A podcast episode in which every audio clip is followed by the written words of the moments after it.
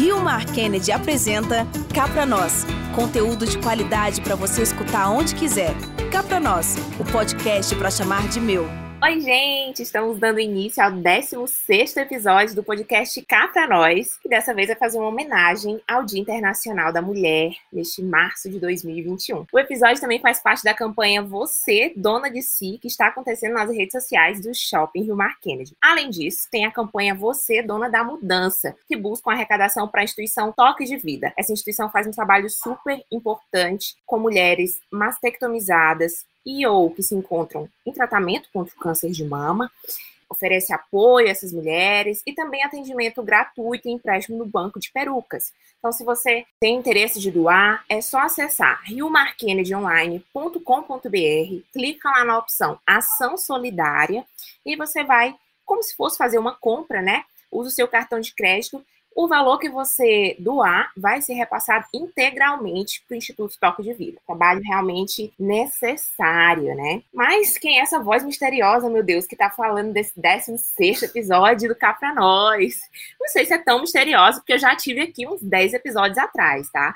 Tava com dois amigos queridos, o Denis Lacerda, o Dudu, do Suricato Ceboso, falando sobre orgulho nordestino sempre muito bem acompanhada. Eu, Roberta Souza, estou com mais colegas aqui. Algumas não conheço pessoalmente, mas acompanho os trabalhos e vou pedir para que elas se apresentem para vocês também. Por favor, meninas. Bom, vou começar aqui então, Roberta. É, eu sou Camila Lima, sou jornalista, é, sou repórter e apresentadora de um programa, inclusive o Roda de Mulheres, na TV Ceará, que é um programa justamente voltado para essa questão dessas pautas né, do nosso universo, que abrangem desde política, é, desde a nossa colocação no mundo né, e a nossa aspas, briga por espaço justo também na sociedade. Então, a gente fala de, tu, de tudo um pouco relativo a esse universo. Mulheres em, em seus locais de trabalho, é, enfim,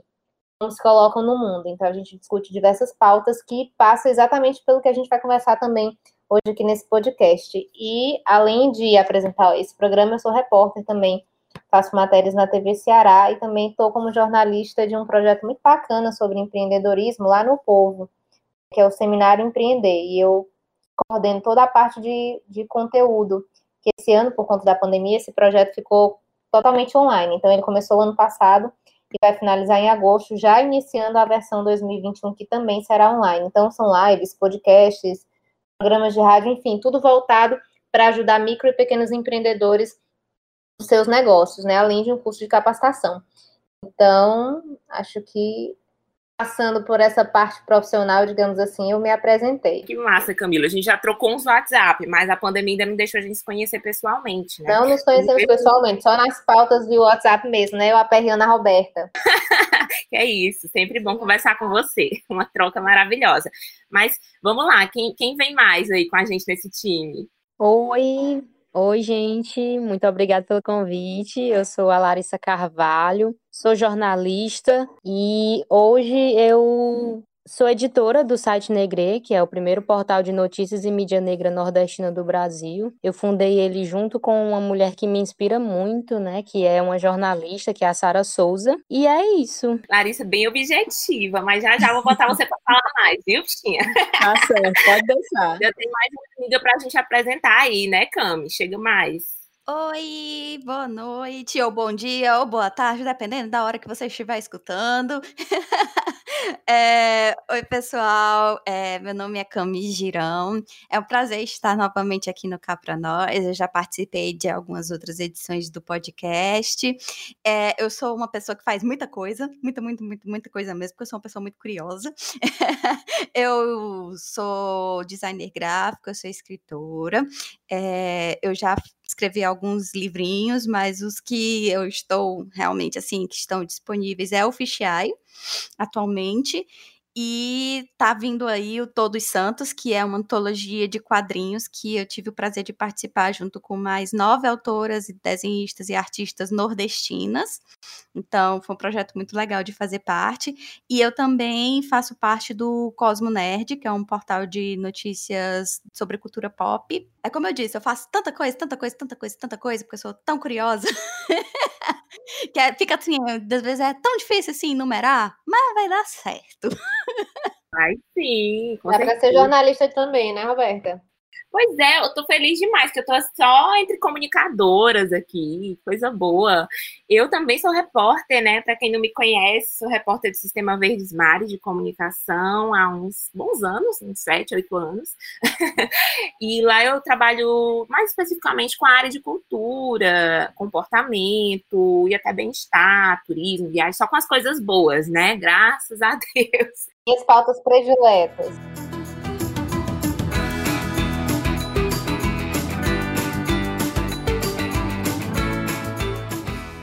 Tenho um desafio aqui para vocês, meninas. Eu queria realmente fazer uma primeira autoapresentação de cada uma antes, mas como hoje a gente vai falar sobre histórias inspiradoras, e eu sei que cada uma aqui tem histórias inspiradoras, né, sobre si mesmas. O desafio, ah, ela joga a gente, né, na fogueira. Mas é você falar para sua menina, né? Hoje nós estamos aqui entre mulheres já, é, de alguns 20 e poucos anos, eu imagino. Então, vamos olhar lá uns 10, 15 anos atrás e o que é que você diria, né, para essa menina que estava aí ainda com toda essa curiosidade que a Cami falou, né, sobre o que viria pela frente, para que a gente possa ir se conhecendo melhor, conhecendo as nossas histórias de vida, né, para além do profissional, porque às vezes a gente fica assim, né, eu sou repórter, eu sou comunicadora, e a gente não é só a nossa profissão, né, a gente é muito além disso. Psicóloga dela, ela tava com esse texto aí na ponta da língua que está escrito. Porque foi muito bom. Eu estava tava imaginando que eu estava numa sessão é, na psicóloga e a psicóloga estava fazendo um processo assim de retorno à sua infância. Roberto, eu visualizei todas as suas personagens aí. Que bom, será que, né? Eu posso também seguir esse caminho da psicologia, vai saber. Mas não, hein, gente, eu nem terapia faço ainda, nem sei como estou sobrevivendo, inclusive, né? Na marra, amiga, como todo passa mundo. a bola. Olha, terapia nesses tempos é essencial, viu, gente? Muito essencial. Bom, eu acho que eu posso, eu posso tentar ir acompanhar a Roberta. Nem, eu fiquei só imaginando a Roberta falando e eu escutando, eu fiquei só, ao mesmo tempo, tentando me perguntar, ou aliás, tentando falar comigo, e eu pensando em que idade eu falaria e o que, que, exatamente eu diria? Imaginei várias coisas enquanto a Roberta falava, né? Mas eu acho que eu diria: meta o pé, do jeito que você meteu, que deu certo, tá dando certo, mantenha essa linha de raciocínio, que até agora, pelo que eu tô vendo, o que você almejou, uh, uh, pelo menos boa parte, né, do que você almejou, porque ainda tem muita coisa para acontecer, é, é, foi alcançado, né? é, eu tinha um pouco dessa ideia, né, do futuro, e eu sempre quis fazer jornalismo, né, mesmo criança eu já tinha essa imagem na minha cabeça que eu queria fazer, que eu queria jornalismo porque era uma profissão que eu imaginava que podia ser um pouco de tudo. É quem é repórter sabe que quando a gente vai fazer as matérias, se eu estiver fazendo uma matéria de saúde, eu vou pesquisar, eu vou entrevistar os médicos, os enfermeiros, enfim, os profissionais de saúde, você está de algum modo sendo um pouquinho daquela área. Na cultura a mesma coisa, né, Roberto? Enfim, em cada área que você está escrevendo sobre aquilo, fazendo matéria, você está vivenciando um pouco daqueles, daqueles profissionais e daquela rotina, enfim. Principalmente quando a gente consegue fazer essas pautas maravilhosas de comportamento, que você consegue ter uma liberdade maior, né, e, e conseguir adentrar mais nesse universo. Então, eu diria mais ou menos isso, né. E naquela, tipo, é, é, no meio a muitas dificuldades, né, no meu tempo de criança e tal. Não foi há 20 e poucos anos, mas foi há 30 e poucos anos, tenho 32, vou fazer 33 agora, de 1 de maio. Mas eu diria isso, que mesmo diante daquele cenário que às vezes era bem complicado e caótico, enfim, e às vezes, mesmo que quando a gente é criança, a gente tem outra percepção, né? Acho que eu até fugi um pouco da, da Vou zerar no Enem aí, na Fuga o tema. que nada. Mas quando a gente é criança, a gente tem uma outra percepção de mundo, inclusive muito melhor do que a gente tem hoje, menos racional, né? E hoje eu percebo que a minha visão era essa visão de criança é, me bloqueou de muita coisa, né? De isso no bom sentido. Então, é, naquela dinâmica, mesmo criança vendo as coisas de uma maneira mais lúdica e que não era exatamente aquela aquilo ali que você imagina de outras maneiras, eu diria isso, né? Vai, mete os pés, segue. Porém, eu diria que é, em relação à parte dos. Eu lembro que teve uma, uma época da, da vida que eu tinha muita preguiça. Eu sempre gostei de estudar, na verdade, mas eu não gostava de uma escola específica e eu ia com muita raiva para ela, não gostava dela. E eu acho que eu diria assim: vai nessa daí, já já passa, isso aqui tudo é muito passageiro, tudo é muito transitório. Eu acho que eu diria isso, né? Que quando você está vivendo a situação, você não consegue ver em perspectiva. E hoje olhando para trás, óbvio que você cons consegue enxergar que existia uma outra perspectiva e que aquilo ali ia, toda aquela situação ia culminar em outra coisa, né? Então eu diria mais ou menos isso. Continua nessa daí remando, porém eu diria vejam num pouco mais de perspectiva, digamos assim. Que massa, Camila. Maravilha, viu? Te ouvir, assim. É bom que a gente vai aprendendo uns com as outras, porque às vezes o que você disse para Camila menina é o que eu, Roberta mulher, precisa ouvir também, né? É verdade. o que as meninas aí têm para dizer, as outras, nossas companheiras. Sou eu agora, posso falar? Tá na fila, vai lá, Lari. Então, né, há uns 10 anos atrás, é, há uns 10 anos eu tinha 15 anos, estava fazendo o primeiro ano do ensino médio, e foi o ano que eu decidi que eu ia ser jornalista. eu fiz um teste vocacional no colégio, né, que, que as psicólogas e as coordenadoras faziam. E nesse teste vocacional, ele deu várias profissões, né? Profissões da área de, de ciências humanas, né? É, essa questão literária, então envolvia serviço social, psicologia, jornalismo, publicidade, essas profissões, né? E, e aí eu lembro que eu tinha um, um, eu tenho um tio, né, que ele falava muito quando eu era criança, eu fazia muita pergunta, eu gostava muito de falar, nunca fui uma criança tímida, né? E aí ele falava que, que eu ia ser jornalista, que, da, que dava certo eu ser jornalista. E quando eu fiz esse teste vocacional e veio nessas né, profissões, Aí eu enxerguei o jornalismo ali naquele momento, né? Porque eu gosto muito de escrever, eu sempre gostei muito de escrever. Eu sempre gostei das matérias de história, geografia no colégio, né? Português, até de gramática, gente, eu gostava.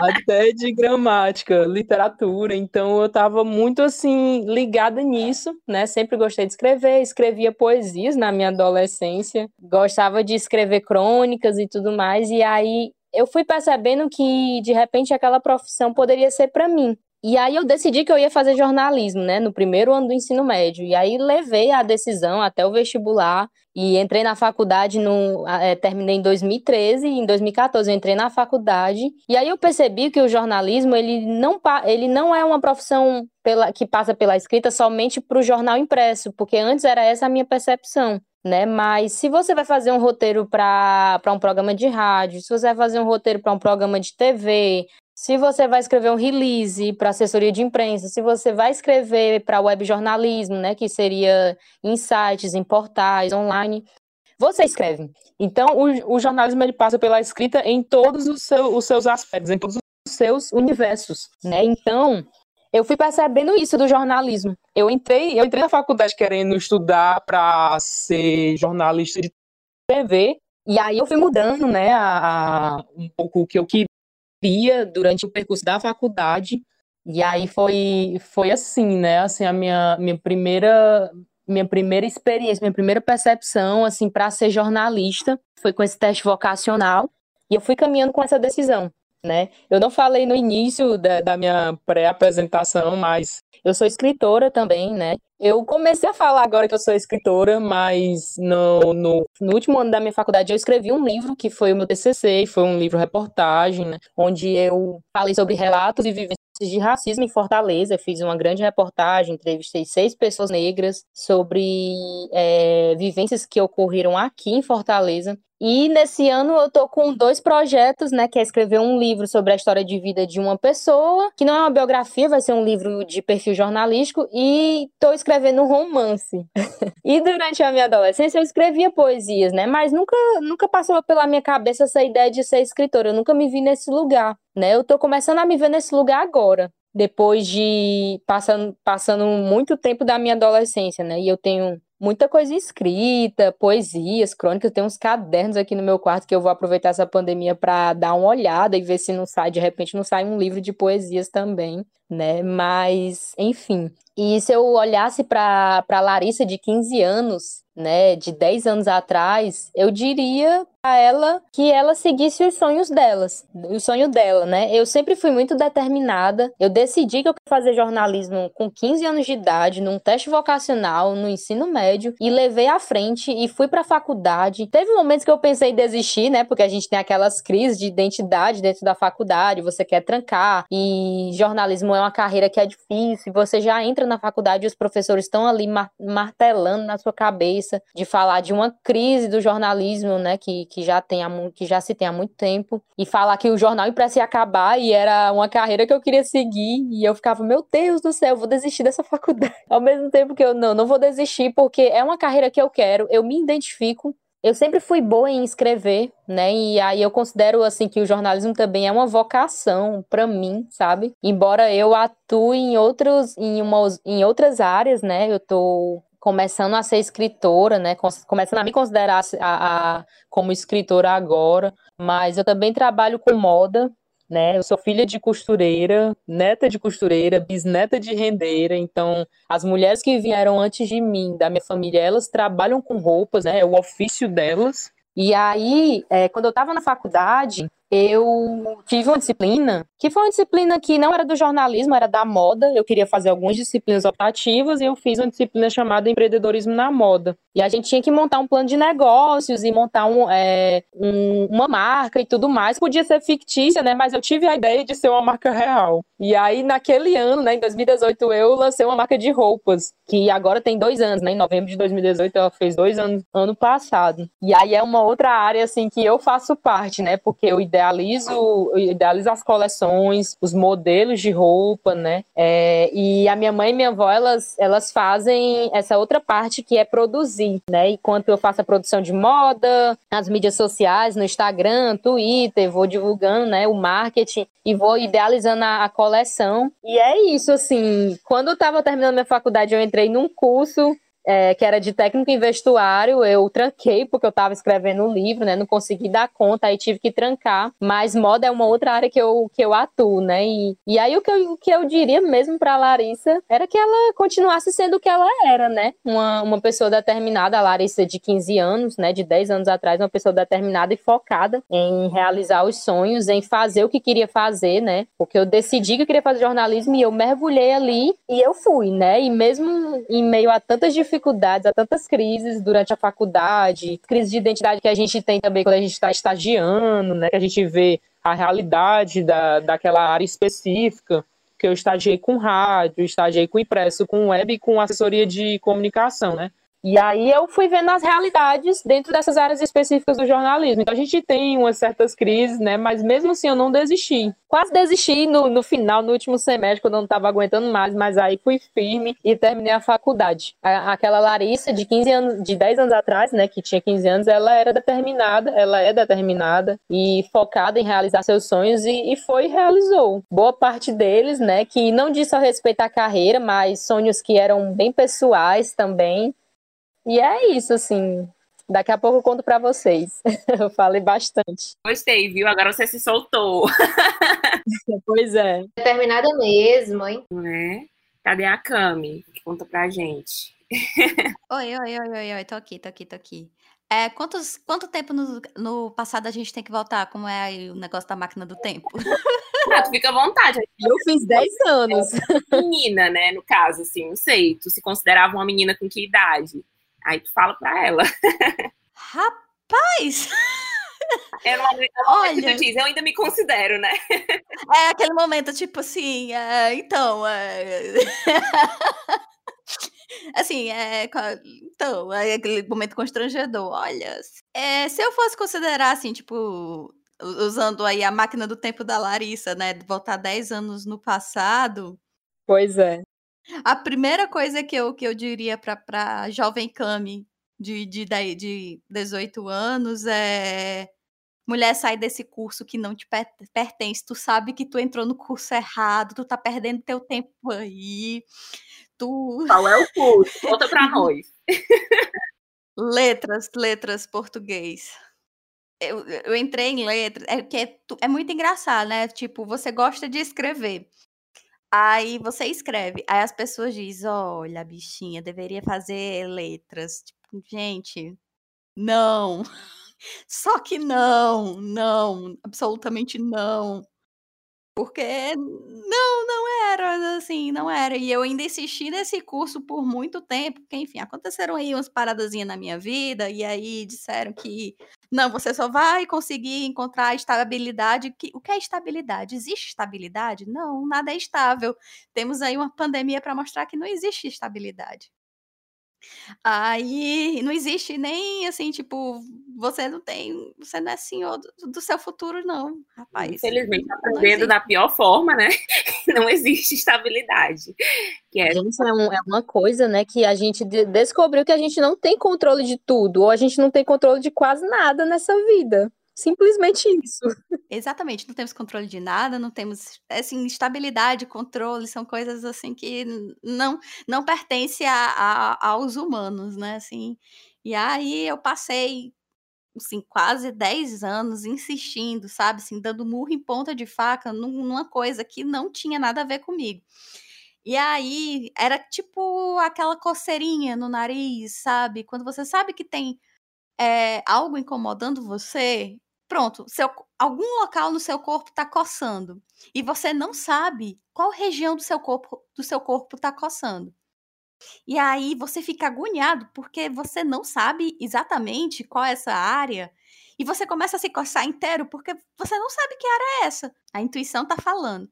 E aí quando a sua intuição fala, parece que tudo começa também a dar a dar ruim, porque todas as vezes que o meu pensamento tinha virado, eu vou colocar todas as disciplinas que eu puder para sair da porcaria deste curso, que eu não quero ficar mais aqui. Mas eu nunca conseguia. Eu só conseguia fazer duas disciplinas, três disciplinas, sabe? Assim, nunca mais do que isso, porque nunca dava os horários. Então era o claro indicativo de que não, não era para mim. Mas aí eu insistia muito porque eu estava andando pelo julgamento do outro.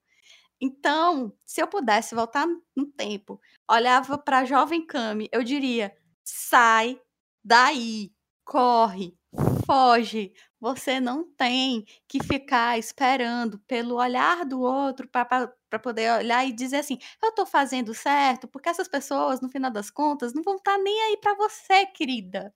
Elas não vão estar. Não importa o que você vai fazer, não importa o que, o que você escolher, elas vão estar tá simplesmente fazendo aquele olhar blazer, sabe? Assim, tipo, ignorei, sabe? Assim, não, não ligo. Porque elas não se importam. Estão nem aí. Então, é, eu, eu diria assim, investe nas coisas que você realmente quer, tipo, entende que os processos de, de aprendizado são diferentes do outro, então não precisa se comparar com o coleguinha.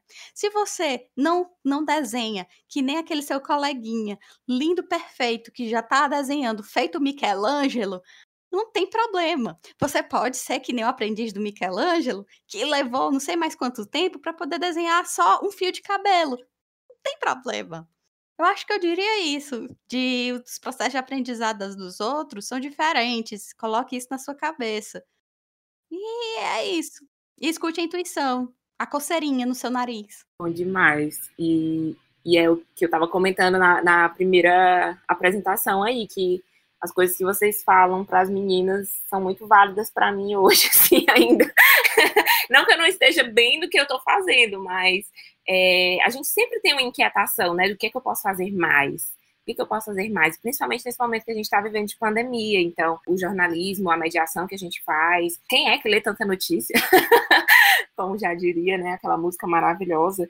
Que tipo de notícia que a gente quer passar para as pessoas, né? Qual é a reflexão que a gente quer passar para as pessoas? Então, para mim isso toca muito fundo, assim, um pouquinho de cada coisa que vocês falaram, né? Da gente estar tá sempre se vigiando mesmo, qual o caminho que a gente está percorrendo, como é que a gente está é, contribuindo para si, né? Isso que a Cami falou, assim, de olha para si, porque cada um está fazendo seu, seu, sua trajetória ali, e mas também no sentido de como é que eu posso dialogar e fazer alguma coisa legal aqui nessa passagem, né? Que a gente está, não sabe até quando, até amanhã, até depois de amanhã, é, vamos fazer alguma coisa, vamos fazer coisas que, que fiquem na história, né? E aí, é, essa nossa. Se voltar para o tempo, como a gente está fazendo agora, é um pouco de pensar o que, que eu estou fazendo nessa minha história, né? Eu sou dona mesmo da minha história. Até porque, sejamos sinceros, tem coisa mais frustrante do que você viver a sua vida pelo outro? Nossa, não. Faz sentido, né? Isso é fora de cogitação. Ai, e a gente passa anos... muito tempo, né, se importando com a opinião das pessoas, né? Muito, muito tempo. Quando eu parei para pensar que muita da minha escolha foi assim, tipo, ah, eu tava esperando receber a estrelinha de pessoas que simplesmente eu não posso falar o que eu estou pensando, porque eu, geralmente quando eu falo sobre isso, eu uso um termo que o horário não permite. Mas é, eu tava esperando estrelinhas que eu nunca recebi, sabe? Assim, tipo, uma estrelinha da testa que nunca chegou. Aí eu disse, rapaz, é o seguinte, eu vou fazer a Elsa, né? Vou só dar o meu let it go. Aí, eu, aí eu disse, dane-se esta faculdade, assim, eu me formei em design gráfico, né, que era o que eu queria, isso gerou, assim, tipo, burburinho. Você está largando uma universidade federal para poder fazer isso daqui? Eu, sim, estou. Aí eu fiz e tal, e enfim, eu ainda voltei para o outro curso para poder terminar, mas aí nunca deu certo, e aí eu acabei sendo chutada, e foi isso aí. Mas aí eu peguei e disse assim: rapaz, eu não vou voltar. Por quê? Por que não? Eu vou fazer as coisas agora que eu quero. Porque chega de passar tanto tempo em algo que nunca me fez bem. E eu, a estrelinha que eu sempre quis receber dos outros nunca chegou. E é isso. E agora eu vou viver as coisas que eu quero, porque ah, tá aí, assim, tipo, a gente não tem controle sobre absolutamente nada. E eu não quero, tipo, sair deste planetinha aqui sem ter vivido a minha própria vida e sem ter feito as escolhas que me fazem bem porque a gente não tem controle. Uma coisa que a, a Laris falou no início sobre quando ela falou que agora que ela passou a, a dizer que ela é escritora. Pois é. é. Isso passa em todos os aspectos das, da nossa vida, assim, principalmente quando a gente é é, quando a gente é mulher, né? Tipo, tem sempre algo que embarrera. Tipo, esse negócio de ser escritora, tipo, nós jornalistas, pelo menos, a gente escreve todos os dias, né? Seja um release, seja o meu texto da TV, seja é, uma live que eu vou fazer lá no, no, no, jornal, enfim. Então a gente escreve todos os dias. Então nós somos sim escritoras. Gente pode, tipo, eu nunca escrevi, eu, eu, aliás, escrevi um livro que foi de uma da expedição Rádio Povo 30 anos mas é, a gente pode dizer que, que a gente escreve, então somos escritoras, né? Mas há, parece que há um empecilho, há uma barreira de você colocar algo que você quer dizer que você é, mas às vezes você não diz, até porque você não se sente, né? É, é, ultimamente eu tenho sentido uma pressão aqui, principalmente aqui de alguns amigos próximos daqui de casa, de escrever uma história, que é a história da minha mãe. É muito. dá um filme, gente e aí as pessoas têm me impressão, cara, tu tem que escrever isso, isso tem que ser dito para as pessoas. E aí eu sei, eu fiquei, quando a Laris falou sobre isso, eu fiquei pensando assim, tipo, eu, é, é, há uma barreira de eu sentar e escrever sobre isso, porque parece que não é o meu lugar, parece que aquilo ali não me pertence e, tipo, mas como assim? Eu vou escrever um livro, um escritor, mas eu não sou escritora, né? Então, é, é, eu sinto que há sempre essa barreira e ela é muito difícil de ser quebrada e ainda tem o tempo que você passa processando para você conseguir dizer aquilo, como a Cam, que passou muito tempo para poder dizer o que ela realmente queria fazer, como a Lares, que passou muito tempo para se reconhecer como escritora, e assim como tantos outros aspectos na, nas nossas vidas, que a gente passa muito tempo para conseguir dizer e se reconhecer naquele, naquele lugar, porque enquanto sociedade você nunca se sentiu naquele lugar e ninguém nunca te disse, olha, você pode fazer isso, né? Acho que há muita ainda uma falta muito grande que eu acredito que possa ser corrigida nas próximas gerações, né? E eu pretendo dizer isso muitas vezes para o João, que é o meu filho que tem sete anos, de que você pode fazer o que você quiser, você pode ser o que você quiser. Se você achar que você escreve, você é sim um escritor. Se você acha que você pode ser um designer, você pode ser um designer, né? Porque eu acho que falta muito disso, e principalmente no, é, é, na questão é, feminino, né, das mulheres, há ainda mais forte essa barreira de dizer o que a mulher precisa ser, o que, que ela é e qual é o lugar dela na sociedade. Hoje em dia que a discussão está se desenrolando um pouco melhor, digamos assim, a gente já tem um pouco mais de, de espaço para falar sobre isso, mas até um pouco tempo atrás era ainda mais engessado, né? Então, acho que passa muito por esse não lugar de pertencimento, principalmente quando a gente fala de mulheres, e nessa falta de não reconhecimento desses espaços, né? De você não se sentir, é como se você não fosse capaz de fazer tal coisa, de ser tal coisa, porque durante o, o tempo inteiro da sua vida você cresceu as pessoas te dizendo qual era o seu lugar de mulher, né? Qual era o seu papel na sociedade enquanto mulher. E até hoje, né, você está ali é, é, prestes a ser sempre julgada por, pelo que você está fazendo ou pelo que você escolheu fazer. Então, acredito que passa muito por essa situação, né? Então, pois é, essa questão sobre ser escritora, né?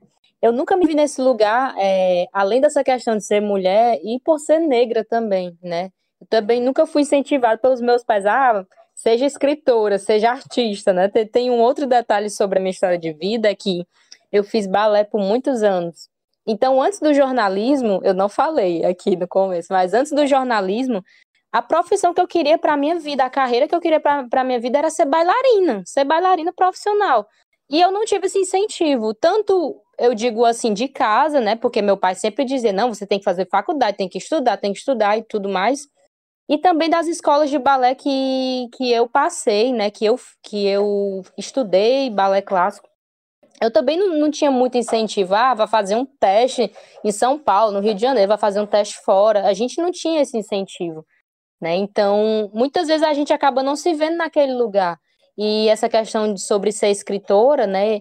Eu conheci pessoas assim da, que adolescentes escreviam e já publicavam livro, mas era, era uma pessoa que era filho de uma professora, e a professora era, era professora de literatura e era escritora, sabe? Assim, estava mais perto daquela pessoa né? E também essa questão da, da cor e da raça, né? É, eram pessoas brancas. Eu, na, minha, na minha adolescência, no colégio, na faculdade, eu pouquíssimo vi né, pessoas negras se, se intitulando, ah, eu sou escritora, ah, eu tenho vários livros publicados, ah, eu estou trabalhando num projeto novo, nesse quesito de escrita, né? Estou escrevendo romance, alguma coisa desse sentido.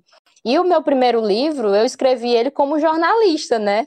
Porque fiz uma reportagem, uma grande reportagem, e aí eu quis eu quis que aquele TCC não fosse uma monografia que ficasse dentro da universidade, eu quis transformar ele num livro, né? E assim eu fiz.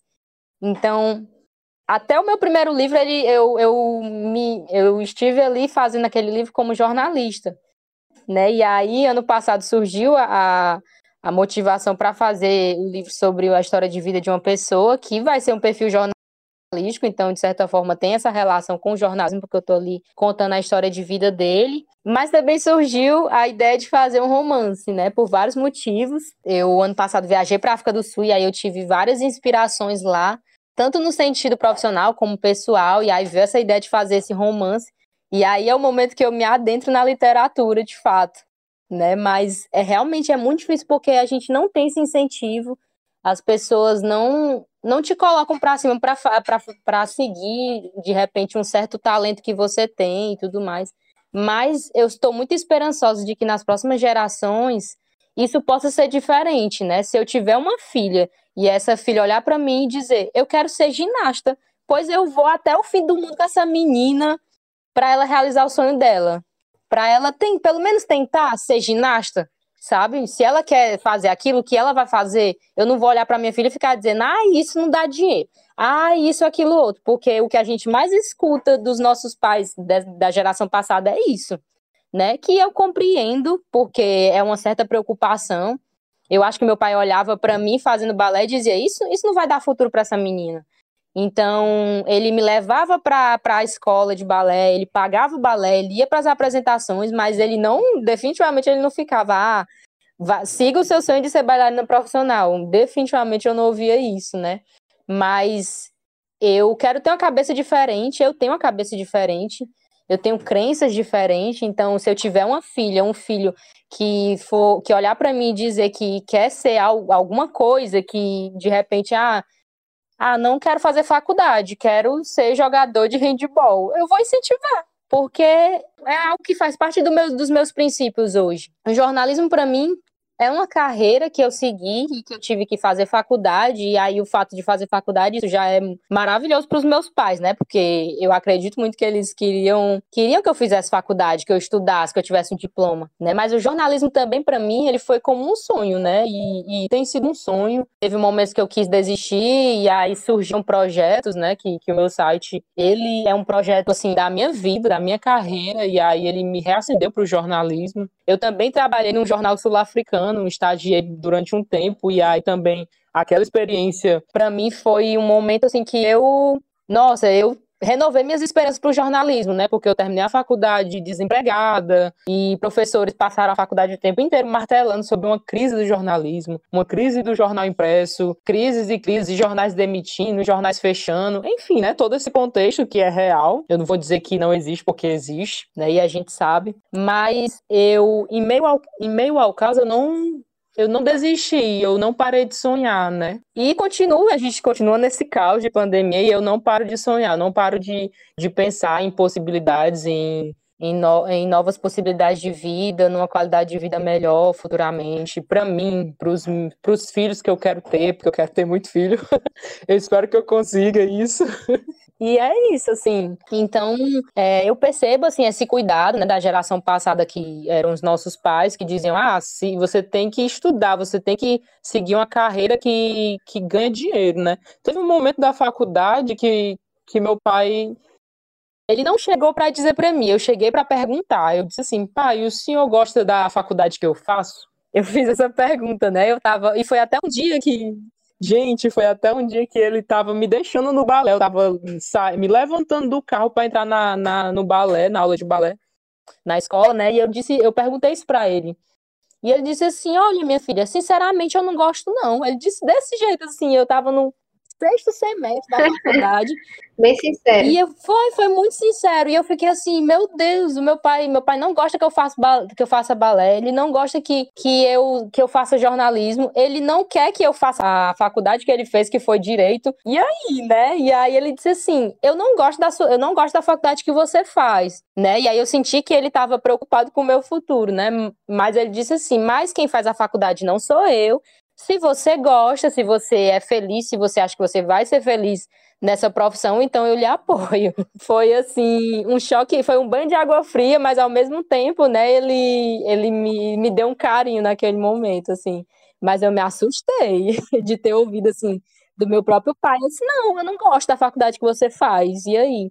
E aí eu, eu acho que na época eu até cheguei a conversar com a minha mãe também. Ela não disse que não gostava de eu fazer jornalismo, mas ela disse que queria que eu fizesse medicina, que, que eu fosse médica e tudo mais. Mas ela também nunca chegou para mandar eu fazer essa faculdade, nunca quis impor, né? Como muitas vezes eu estudei num colégio que, que na minha turma de terceiro ano metade da turma queria medicina, a outra metade queria engenharia e a outra parte queria direito e eu queria jornalismo.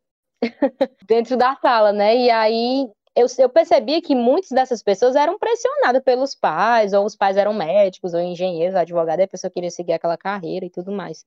Né? Mas aí a minha mãe, ela disse que queria que eu fosse médica, mas também nunca me pressionou, nunca incentivou, nunca mandou fazer faculdade de medicina. E aí, assim, o que eu percebo, né, que os, os pais, eles incentivam muito a gente ou eles desmotivam de alguma forma. De qualquer forma, eles influenciam muito nas nossas decisões, né?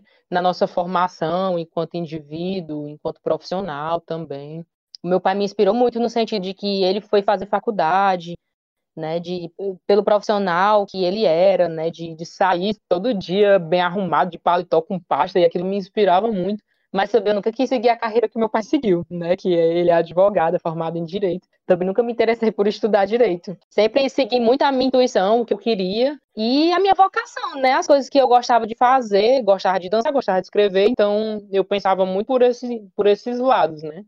E aí é isso, né? Assim, a gente acaba muitas vezes não se vendo, né, num lugar, não se vendo numa carreira, mas o que eu posso dizer, assim, é que que você siga assim o seu coração, a sua intuição, as suas decisões.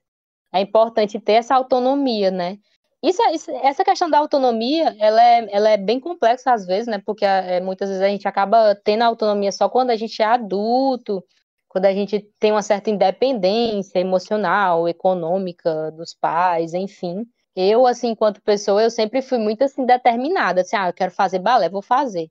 Ah, quero fazer faculdade de jornalismo, vou fazer. E ia e fazia. Era eu, era a minha decisão, era a minha vida, né? No fim das contas.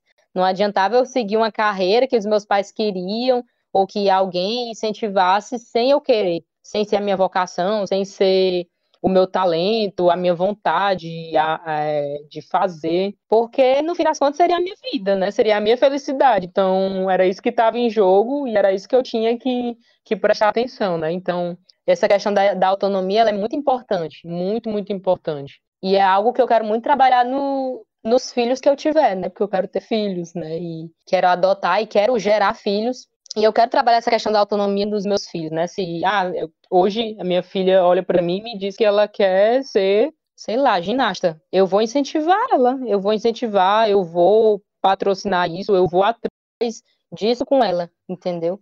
Porque isso diz respeito a ela, a felicidade dela, né? Eu não, eu não quero ser ser uma pessoa que vai impor, que vai pegar e vai, vai olhar para o desejo, para o sonho dela e dizer, ah, isso não dá dinheiro, ah, isso, aquilo, outro, né? Porque não só eu, mas também muitos, muitos, muitas pessoas da minha idade, né, escutaram isso dos pais, porque é, um, é uma certa preocupação que os pais têm, né, e esse é um cuidado, é um carinho que se tem, e de, e de fato, assim, muitas profissões no Brasil não têm incentivo, não são incentivadas, não são bem remuneradas, não são bem pagas também, e aí acaba que os pais têm essa preocupação, né, eu lembro também que quando eu terminei o terceiro ano, eu fiz o vestibular da UES, só que não tinha jornalismo. Aí eu pensei, não, vou fazer letras.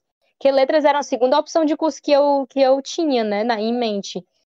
E eu queria muito fazer. E eu queria fazer letras português, estudar literatura, estudar gramática e tudo mais. E eu passei na faculdade, né, de letras e eu ia me matricular, ia ficar nas duas faculdades. Eu lembro que eu, que, eu, que eu tenho um tio que ele se formou em letras. Ele disse que quando ele fazia faculdade, ele tinha amigos que faziam que faziam duas faculdades ao mesmo tempo. E na minha na minha turma de jornalismo também tinha pessoas que faziam duas faculdades ao mesmo tempo. Eu quase ia entrando nessa, né? Porque eu queria muito estudar letras. Só que os horários se batiam e eu lembro também do meu pai falando: não, você não vai fazer letras. Aí dessa vez ele quis impor, impor, um pouco, né? Ele disse assim: não, você não vai fazer letras porque você não vai ser professora. Desse jeito, assim, esse banho de água fria que eu levei, eu fiquei, meu Deus do céu. Não sei se hoje em dia eu me encontraria como professora, né? Mas, mas admiro quem, quem se encontra nessa profissão, porque também é uma profissão bastante difícil, muitas vezes desrespeitada no Brasil, né?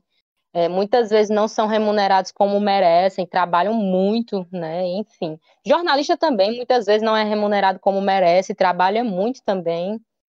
Mas é isso, né? Mas aí tem entra aquela coisa, né? De você estar tá realizado fazendo o que você está fazendo. Então, assim, quando, é. quando você falava, eu, eu fiquei pensando sobre isso, né? Eu ganho dinheiro contando histórias e contando histórias maravilhosas no campo da cultura, né? Que é o meu caso, especificamente, a cobertura que eu faço.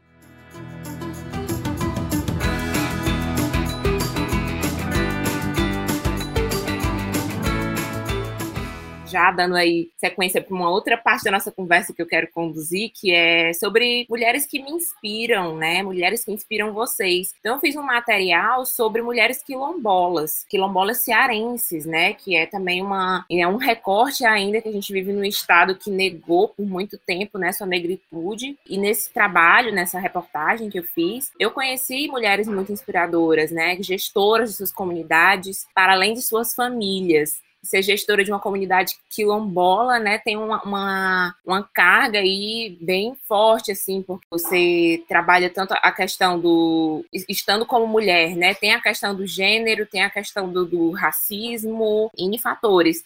E, e, e, são mulheres, assim como as mulheres indígenas, mulheres que representam povos tradicionais brasileiros, né, é, que me inspiram muito pela força com que elas realizam é, seus, seus conduzem né, seus trabalhos. E aí eu queria, né, nessa segunda parte da nossa conversa, provocar vocês também sobre suas mulheres inspiradoras, né? É, quem é que inspiram vocês? No meu caso, são essas mulheres é, dos povos tradicionais. Eu sou apaixonada pela história delas, por contar a história delas. E vocês? Tem algum nome? É, como é que esses nomes, né, atravessaram as trajetórias de cada uma? Na verdade, é, quando se fala em mulheres inspiradoras, quando é, tinham me brifado que existia essa possibilidade, né, de falar sobre as mulheres que me inspiram, fiquei pensando um pouco assim, de tempo, porque são muitas, né, no sentido de força, no sentido de você se ver profissionalmente é, é, olhando aquela figura, né, então é, seria muito difícil selecionar fazer uma pequena seleção, então eu passaria a noite toda falando sobre essas tantas mulheres, né? E aí eu decidi que eu que a melhor forma que retrataria essas pessoas que me inspiram né, seria falar um pouco sobre diversas mulheres hoje que eu olho, eu admiro qualquer mulher e tenho como fonte de inspiração qualquer mulher que ela tenha uh, uma meta traçada, digamos assim, que ela está constantemente correndo atrás daquilo, né? Que no final das contas acaba sendo um pouco de todas nós, porque é praticamente ser uma pessoa extremamente ser mulher é ser guerreira, né? Você está sempre correndo atrás dos seus sonhos e tendo que provar o dobro dessa, dessa questão e do seu potencial somente porque você é mulher. Então, é, é, sempre que eu vejo, tipo, as histórias de vocês me inspiraram. Então, todos os dias nas pautas que a gente faz, né, eu descubro outras pessoas que me inspiram.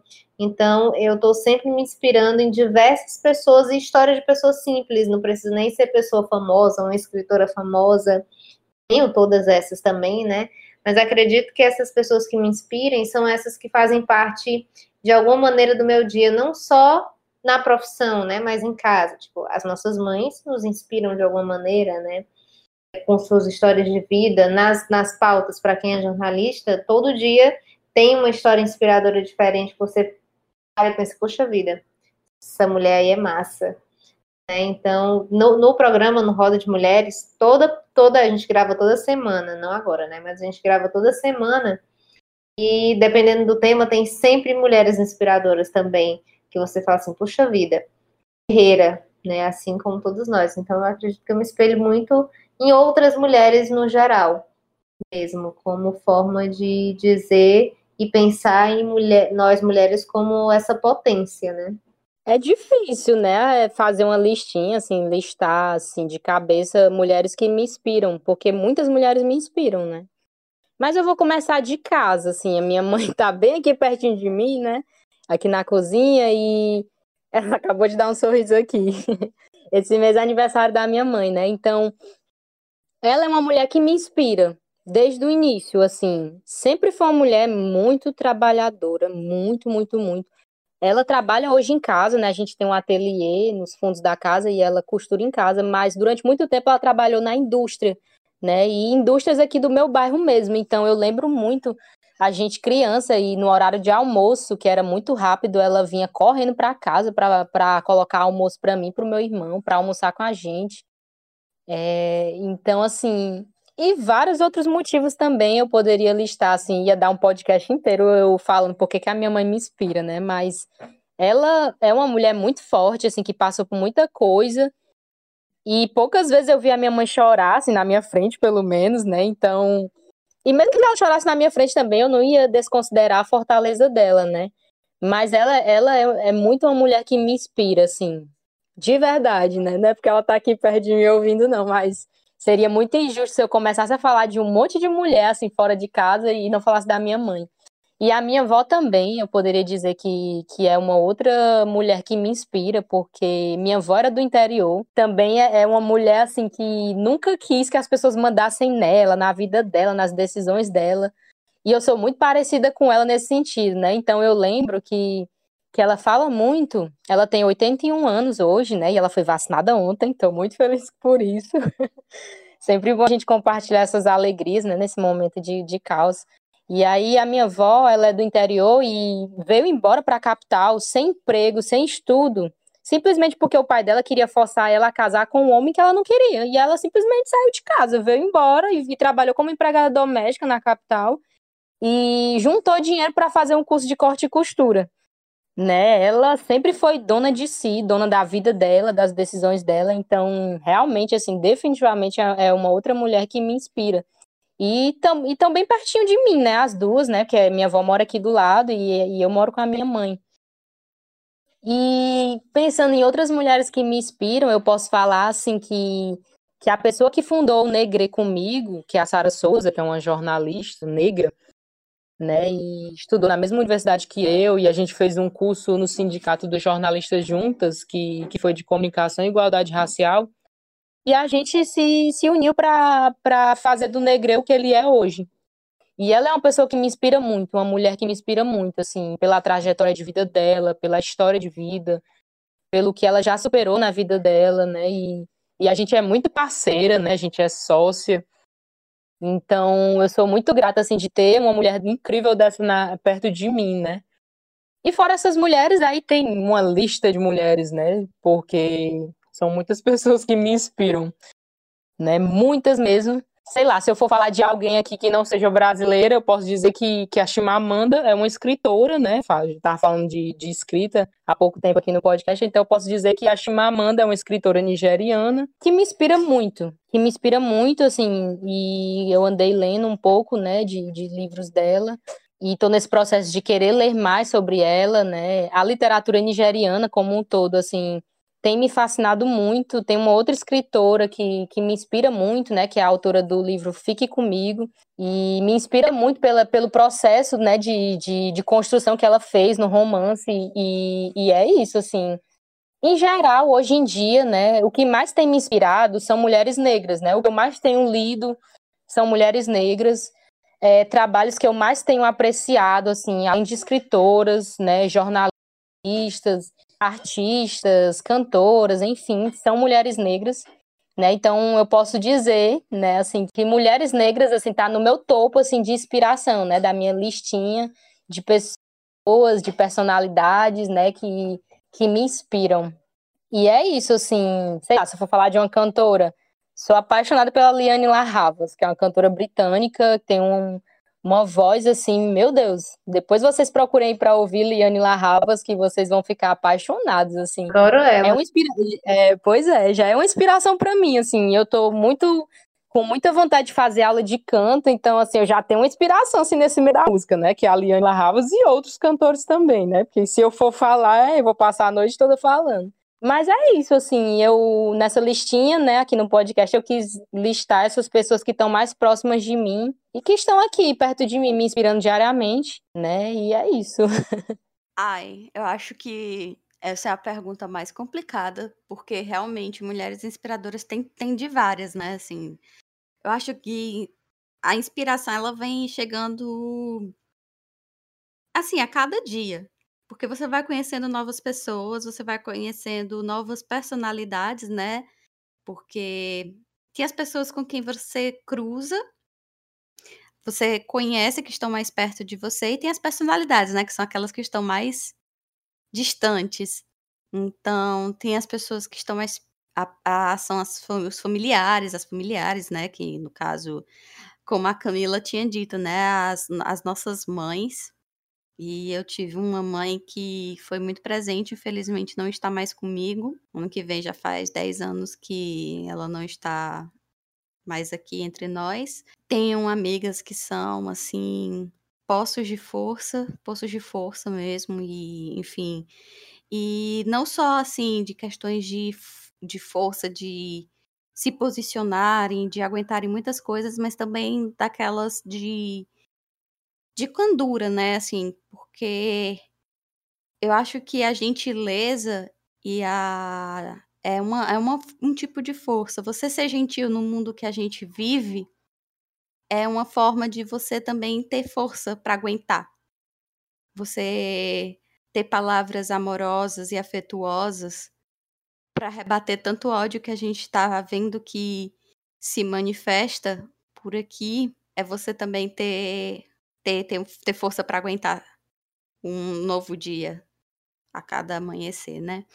E também você ter aquelas coisas de você ter coragem, de você ter você, fazer as coisas mesmo quando você tá com medo. Tenho amigas e familiares que fazem isso muito bem e que inspiram. Inspiram, sabe? Que você olha e você diz, pô, eu vou fazer do mesmo jeitinho, porque eu tenho aquela amiga que também faz. Tenho grandes exemplos assim e eu tenho também os exemplos de personalidades, né? Assim, aquelas pessoas que estão mais distantes e que, assim, se, se eu visse atravessando a rua, eu acho que eu me tremeria todinha, teria uns três peripaques e talvez chegasse, oh, oi, você poderia tirar uma foto comigo?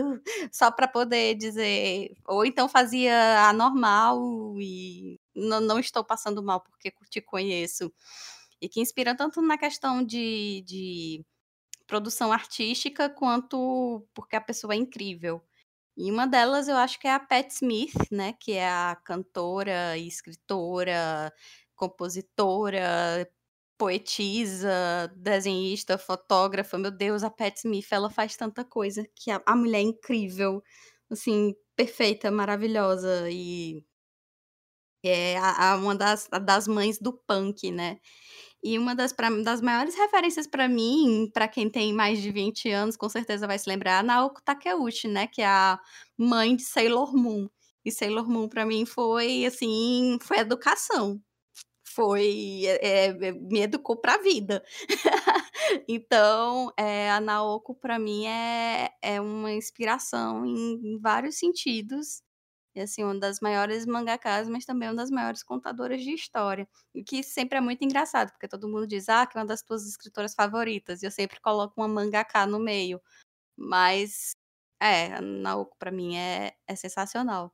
Então, assim, só para falar de algumas coisas, eu acho que sempre essa, é uma, é, essa pergunta é uma pegadinha, sabe? Daquelas que você escorrega, casca de banana, porque eu acho uma das mais difíceis de você responder. Sempre acho uma pegadinha, sempre, sempre, sempre, sempre, sempre acho. Meninas, mas eu acho que todo mundo tirou 10, tá? Na prova, deu tudo certo.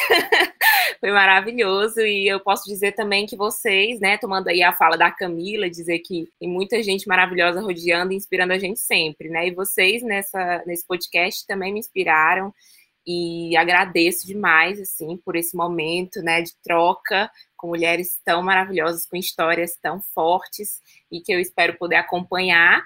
E, aliás, onde é que eu posso acompanhar vocês? Né? Perfis profissionais, pessoais, onde é que a gente pode acompanhar vocês, gente? Bom, o meu Instagram é arroba Camila Lima Jornalista, Camila com dois L's, Camila Lima Jornalista. E também sempre na TVC, né, no, no programa Roda de Mulheres. Assistam esse programa, é muito legal, é muito legal fazer, é muito legal conhecer histórias de mulheres inspiradoras. Toda semana a gente traz um tema diferente.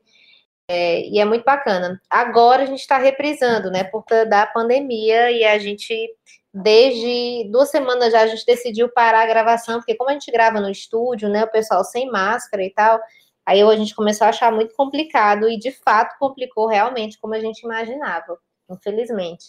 Mas os programas estão no YouTube também, no canal da TV Ceará, é, tanto no YouTube como dá para acompanhar também pelo Instagram da TV Ceará.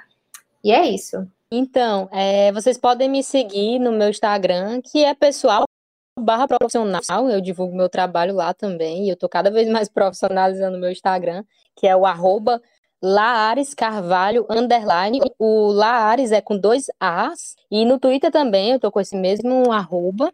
E vocês podem seguir também o arroba site Negre, né? Negre sem acento, que também é o, é o, é as, são as redes sociais do, do meu projeto, né? Do, do site Negre, que é o primeiro portal de mídia negra nordestina do Brasil.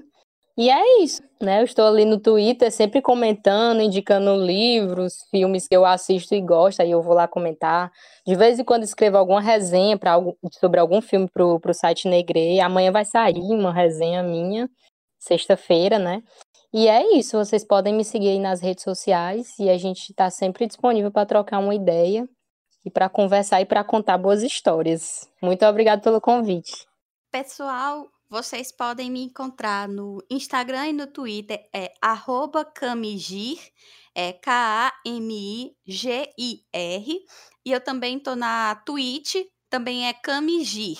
K-M-I-G-I-R. E não deixem de seguir o Cosmo Nerd, onde a gente sempre está postando coisas relacionadas à cultura pop. Tanto notícias quanto artigos de opinião e coisas afins. Então, sigam lá, gente. E quem quiser também ler os textos que eu escrevo né, sobre cultura, cultura cearense, regional, pode dar uma olhadinha lá no portal Diário do Nordeste, na seção Verso, que é a seção de cultura do Diário do Nordeste. Meu perfil pessoal do Instagram é berta.souza, com Z, e o Twitter é underline Berta Souza, também com Z. Falo sobre amenidades, tá, gente? Não vou falar também só sobre coisa séria. a gente precisa dar uma relaxada às vezes, né? E é isso. Além das nossas histórias, também vocês podem continuar acompanhando a campanha Você, Dona de Si, nas redes sociais do Rio Mar Kennedy. Bom demais estar aqui com todo mundo e até a próxima. Cá pra nós, o podcast para chamar de meu.